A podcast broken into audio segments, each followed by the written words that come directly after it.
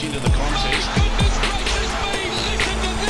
It's Thursday, the 30th of September, the last day, of course, of September. Welcome to Afternoon Sport. Tim Gilbert here. Shane Lee, you got an extra spring in your step today, mate. I do, mate. The news yesterday kids are going back to school early. You little beauty, mate.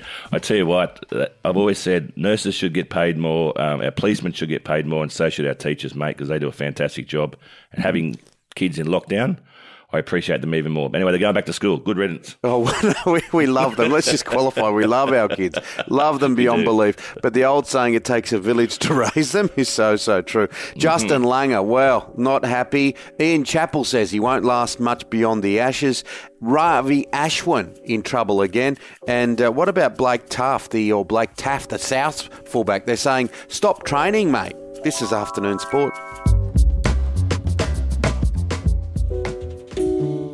Now, there's nothing like a healthy head of hair. Shane, when I first met you, those blonde flowing locks, well, they had a life of their own. Yes, Timmy. As they say, look after your hair, and everything else will take care of itself. Now, I've got something for you too, Timmy. Even with that silver fox look, it's called Mane Hair Care. Oh, Mane Hair Care. I know it. I absolutely love it. Yes, mate. Specialised men's hair care, targeting scalp conditions to stimulate scalp and over time improve growth. Oh, it's a fantastic product. It really is. I also note that it's all Australian, fully organic ingredients, Shane. Yep, not only will you look good, but the scent is just wonderful. Mane Hair Care. I'm going to get it on today. And that's spelled M A N E, manehaircare.com.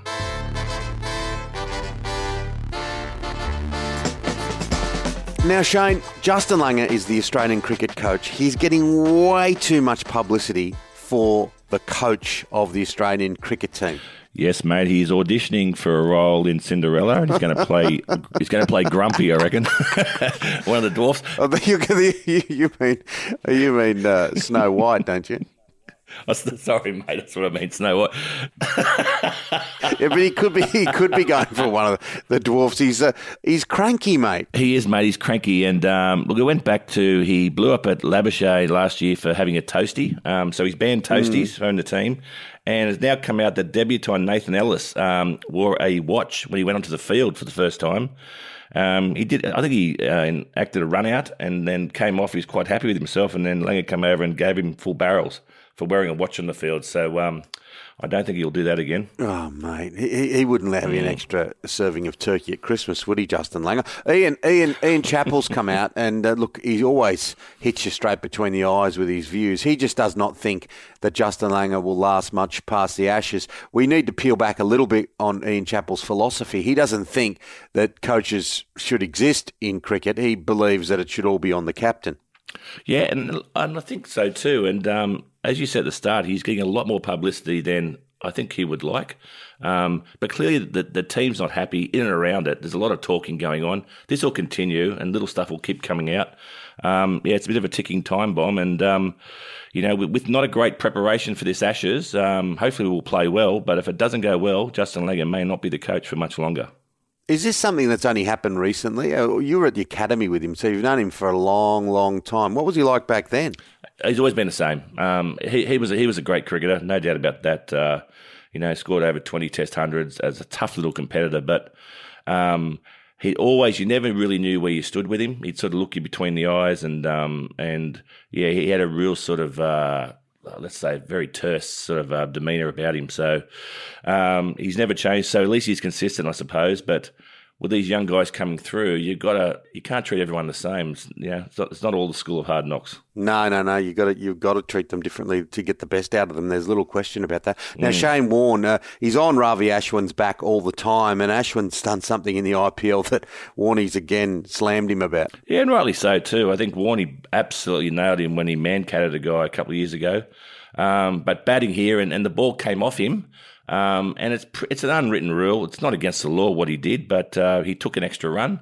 Um, so generally, if the ball ricochets off you as a batsman and and it goes out into the field, um, generally the, the right thing to do is not take the extra runs, but uh, but Ravi did, and Warney's giving it to him full barrels. It made me think of Brad McNamara, who's a great mate of yours and a mate of mine. I work with him a lot um, about that sledge in a game against Northern Districts. Can you can you tell me was it, was it Michael Kant the guy's name was? Yeah, Michael Cant, it was a really dour left hand batsman, and, and Brad Buzzard McNamara was bowling to him. And um, back then the rules were, and Brad ran in to bowl the ball, and his thumb got caught in his pocket, and the ball sort of just dribbled out. He didn't complete the ball, but it dribbled out to cover and stopped. And back then you were allowed to actually hit the ball. Um, but once again, it wasn't really in the spirit of the game. And and he, uh, Michael Cant walked out and hit the still ball for four. And, and Buzzer said, I knew they spelt your name wrong in the paper every week. Michael Kant. I love it every time I hear it. Ian Healy's had a crack too. He's, he's, he's blowing up about the Sheffield Shield being called off. Yeah, it's. Um, I think Cricket Australia really need to have a look on, on how the AFL managed all the process and the changes of venues and and fixtures. Um, because right now, what's happened is Tasmania's basically just left the state. They said they're out of here. They don't want to be caught in a lockdown.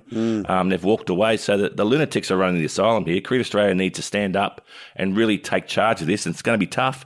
But the AFL managed to do it. Um, managed all different states and the and all the stuff that goes with the political stuff that goes with that. So, um, yeah, Cricket Australia can't be in the background when the states now deciding to pull out on a Sheffield Shield match because they think they might be locked down. It's not on.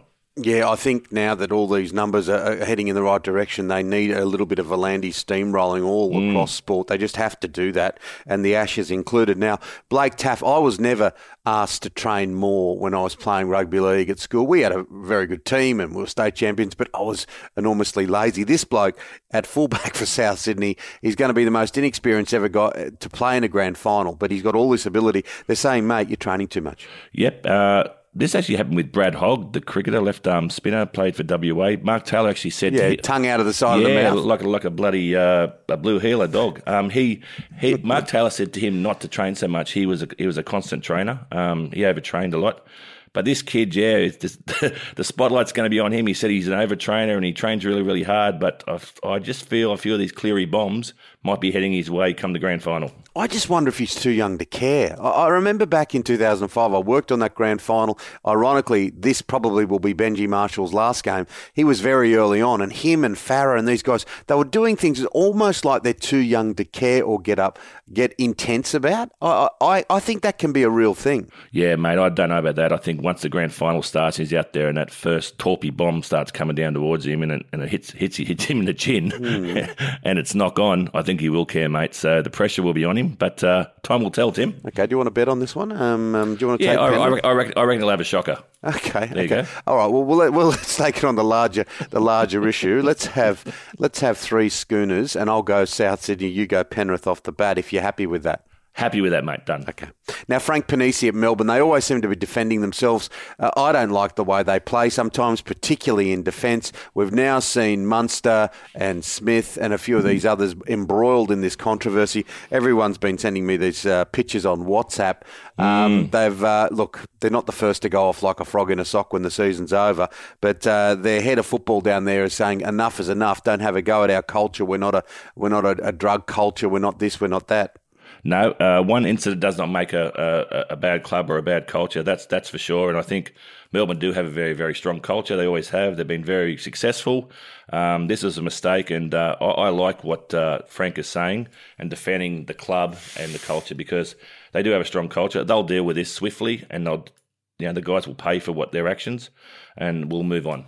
Now, Basil Zempilas, of course, we've mentioned it, Lord Mayor, in, in, he is Mr. Perth. Uh, if you you don't know the name, or you probably know him from watching Channel 7, he's appeared on Sunrise and a few other things. But he did the presentation after the AFL Grand Final, and he's been widely criticised for not allowing Simon Goodwin, the Melbourne coach. And we mentioned this earlier in the week on the program. It's now, it, it's extended this a little bit because now Andrew Embley, who was best on ground 2006 for, for West Coast over the Swans, he was there to present the medal for to Christian Petracca, and he was all ready to do his speech, and then old mate, uh, old mate did it all himself. Old uh, old Baz. Basil's like a guy at, at a karaoke that just can't you can't get him off the stage, can you? By the sounds of things, give someone else a go, mate. But no, look, he's made a couple of mistakes. he's a he's a decent bloke, Basil, and he's been a great uh, uh, commentator and um, ambassador for the sport. He's, he's he's he's had a shocker here. But uh, yeah, Andrew Embley was there to. Um, present the award and say who was the uh, Norm Smith medalist.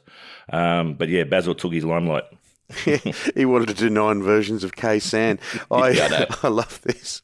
And uh, this young Fremantle star, he's a real talent, and, and he, he wants to go to Melbourne. He does, mate. Um, he was offered, it's um, Adam Cerra, he was offered a four year contract to stay at Fremantle at around $3 million, um, but he wants to get back to Melbourne. Um, and he said he really wants to go to Carlton. So Carlton's offered him a little bit less. I think it's 2.8 million over four years. Um, and he wants to get back to, to Melbourne, which, you know, that's probably where his family's from. And I get that too. It's a bit of a, a one team town. Uh, particularly being down in Fremantle. I know there's two teams over there, but um, yeah, they're pretty parochial. So I'm sure he wants to get home and see his family. Oh, well, you know, those borders have been shut forever as well. Yeah. So I suppose if you do have family outside of that and you're from somewhere else, you're going to be extra motivated to get out. Now, um, I like this story. Manny Pacquiao, uh, Pacquiao, whichever way you want to pronounce it, his boxing career extraordinary. There was there was virtually nothing he didn't do. 26 years in the ring, and he's he's retiring. I- I've said it before. I think that boxers do go on too long. Uh, they've got to know their time and they've got to step out of the ring. It's already a very dangerous, precarious sport. Well, mate, he's, he's going into the Philippines as a senator, so that's a bloody dangerous sport too, I reckon. But uh, but but he finishes um, retirement at 42 years of age, as you said, um, 26 year career. Um, he won eight divisional world championships, um, 72 fights, 62 wins, 39 knockouts, and 12 world titles. Wow, what an unbelievable career! And now he goes into probably Yeah. even a harder one, politics in, in the Philippines. Good luck. Yeah, I don't think yeah, that would not be easy. Now, Lionel Messi, it's uh, it's interesting when they're on this kind of money that they're on, like him and Ronaldo, and a lot of people have been comparing uh, who's going to do better. You know, Ronaldo's gone to Manchester United, and Messi's over here at PSG. Who's going to score the goals? Well, Messi hasn't scored many. He's finally got a goal in this two 0 win over Man City, and I think it'll be an enormous relief. Yeah, big time. Um, yeah, I think it's his first goal for PSG. So uh, yeah, a lot of pressure on him, as you said. These guys get paid ridiculous amounts of money, um, and his job is to score goals. So the pressure would have been mounting. I, I think you'll see the floodgates open now. Oh, he's phenomenal, isn't he? He's, he's absolutely phenomenal. And uh, look, the A League, uh, these things happening right across the world of sport where names are being changed to, to get equality and, and make it a more egalitarian approach to the sport. The A League in Australia will now, eh, there'll be no W League. Uh, the Women's League will now be called A League Women and A League Men and A League Juniors. It's much clearer, isn't it, Tim? like, come on, like all this stuff is like going too far. I think um, there's no doubt we're big supporters of, of uh, women in sport on on this show. We always will be. I've got two daughters. You've got daughters too. Um, the thing is, mate, we've got to support. Um, uh, women, but changing the name doesn't really matter um, from W League to A League Women. I don't know. Just, just sounds a bit too hard for me. Yeah, uh, look, uh, the, the big question I think is the AFLW. I think that that is one which is going to swirl for quite some time, and, and pressure will change because you know the, the women's cricket team for Australia they're, they're they're all they're all in line. So anyway, we'll we'll watch this space, see what happens down the track. But it is time to wind the clock back. It is time to get a little nostalgic. And Adrian Tucker, I remember covering Adrian as a cricketer, and he played with a few of my mates at uh, club level, so I got to know him a bit. He had a really interesting first class career, didn't he, as a cricketer? He did, mate. So he's a good mate too, the Tuckersaurus, Adrian Tucker. He um, so I played for New South Wales for twelve years. Um, Adrian played before me, and he played after me. But we never played a game together. He had the longest. He had the longest break in first class cricket um, between matches. He's famously known as playing the Sheffield Shield final where he got Alan Border out twice. He's a really good leg spinner, Tuck. Um, dismissed Alan Border twice in the Shield final for New South Wales to win, um, and then sort of went off into the ether for for twelve years and um, then finally came back and he got to play his final game at the SCG with Steve Waugh coming back. He was a bit angry then, and he basically split his webbing fielding. And he was about to leave the field, and Steve Waugh said, "If you leave the field, mate, you'll never fucking be coming back out here again. So get out here and bowl, mate. Otherwise, you'll be having another twelve years off." and um, he got through the game. But uh, great man, Tuck. But a very very long time between drinks, Timmy. Quite a smart bloke too, wasn't he, Adrian? He is Adrian. Yeah, he is, mate. He's um, he's always been a, a, a, a trader, a broker, and that's I don't know what he does, to be honest. But um, he now runs a beautiful uh, uh, dog farm called Dogue uh, with, his, with his lovely wife Margaret down in the Southern Highlands, where these dogs get treated like royalty. Best in show. Adrian Tucker. Nice old yarn.